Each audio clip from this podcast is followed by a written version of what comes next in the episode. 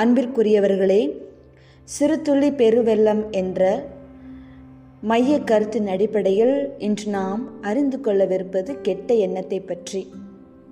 சிலர் கெட்ட எண்ணத்தோடு கெட்ட செயல்களை செய்கிறார்கள் என்றும் கெட்ட எண்ணத்தோடு நல்ல செயல்களை செய்கிறார்கள் என்றும் பார்க்கிறோம். ஆனால் நீரோ லிங்குவிஸ்ட் ப்ரோக்ராமிங் என்ற உளவியல் பிரிவானது அதாவது என்எல்பின்னு சொல்லுவாங்க கெட்ட எண்ணம் என்ற ஒன்றே கிடையாது என்று அறுதியிட்டு சொல்கின்றது.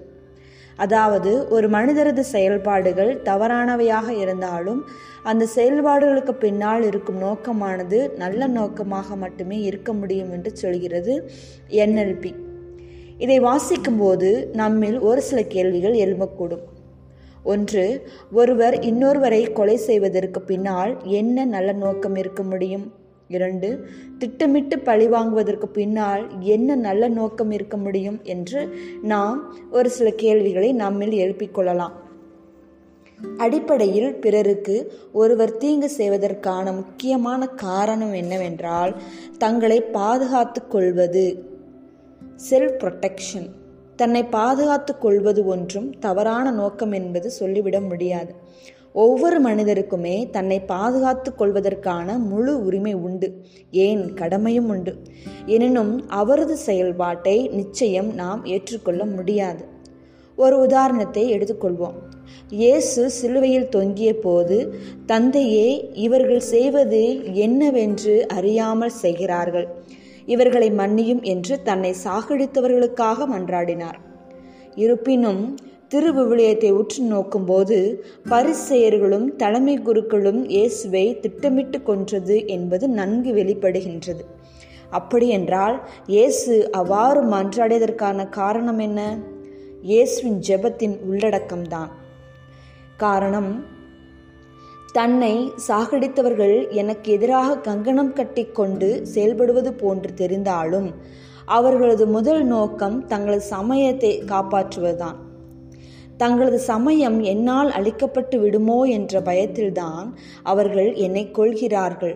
எனவே அவர்களது நல்ல நோக்கத்தை கண்டு அவர்களை மன்னியும் என்று ஜெபிக்கின்றாராம். எனவே ஒருவரது செயல்பாடுகளை நாம் கேள்விக்கு உட்படுத்துகின்ற வேளையில் அதற்கு பின்னால் உள்ள நோக்கம் நல்லதாக மட்டுமே இருக்க முடியும் என்று புரிந்து கொள்ள அழைக்கப்படுகின்றோம். அதாவது செயல்பாடுகளை நல்ல செயல்பாடு கெட்ட செயல்பாடு என்று நாம் பிரிக்க முடியும். ஆனால் நோக்கத்தை நாம் அவ்வாறு பிரிக்க முடியாது. நல்ல நோக்கம் என்று ஒன்று மட்டுமே உண்டு. இதை சுட்டிக்காட்டுவதன் நோக்கம் என்ன? ஒன்று பிறரை நாம் புரிந்து கொள்ள இது நிச்சயமாக உதவும். அதாவது பிறர் தவறான செயல்பாடுகளுக்கு பின்னால் இருப்பது நல்ல நோக்கம் மட்டுமே என்பதை புரிந்து கொள்ளும்போது அவர்கள் நமக்கு எதிரானவர்கள் அல்ல என்பதை புரிந்து கொள்வோம். இது மற்றவர்களை ஏற்றுக்கொள்வதற்கும் மன்னிப்பதற்கும் உதவியாக இருக்கும். இதற்கு இயேசு மிகச்சிறந்த ஒரு உதாரணம். இரண்டு நாம் தவறான செயல்பாடுகளுக்கு பின்னால் இருக்கும் நோக்கம் நல்லது என்று புரிந்து கொண்டு இந்த நோக்கத்தை நிறைவேற்றுவதற்காக நல்ல செயல்பாடுகளை நாம் தேட உதவியாயிருக்கும். உதாரணமாக குடித்துவிட்டு சலம்பல் செய்யும் ஒருவரிடம் ஏன் குடிக்கிறீர்கள்? என்கின்ற கேள்வியை எழுப்பினால் என் மனப்பாரங்களையெல்லாம் மறப்பதற்காக குடிக்கின்றேன் என்று பதில் சொல்வார். இங்கு குடிப்பது நிச்சயமாக தவறான ஒரு செயல். என்பதில் மாற்று கருத்து இடமில்லை. அதே வேளையில் மனப்பாரங்களை மறக்க முயற்சி செய்வதோ அதிலிருந்து வெளியே வர முயற்சி செய்வதோ தவறு என்று சொல்லிவிட முடியாது. இப்படிப்பட்ட சூழ்நிலையில் தன் மனப்பாரத்திலிருந்து வெளியே வருவதற்கான வேறு ஆக்கப்பூர்வமான வழிமுறைகளை அவர் தேட ஆரம்பிக்கின்ற போது குடிப்பது ஒரு பெரிய தேவையாக இருக்க போவது இல்லை. எனவே நமது தேவை என்ன என்பதை தெளிவாக கண்டுணர்ந்து அதை ஆக்கப்பூர்வமாக வழிகளில் தேட ஆரம்பித்தோம் என்றால் எதிர்மறையான செயல்பாடுகள் தானே குறைந்துவிடும். இப்படிப்பட்ட சூழ்நிலையில் தன் மனப்பாரத்திலிருந்து வெளியே வருவதற்கான வேறு ஆக்கப்பூர்வமான வழிமுறைகள் அவர் தேட ஆரம்பிக்கின்ற போது குடிப்பது என்பது ஒரு பெரிய தேவையாக இருக்கப் போவது இல்லை.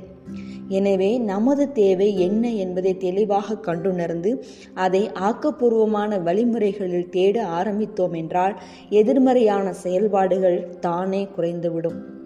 சிந்திப்போம் வாழ்வாக்குவோம் நம் வாழ்வை சீர்படுத்துவோம். and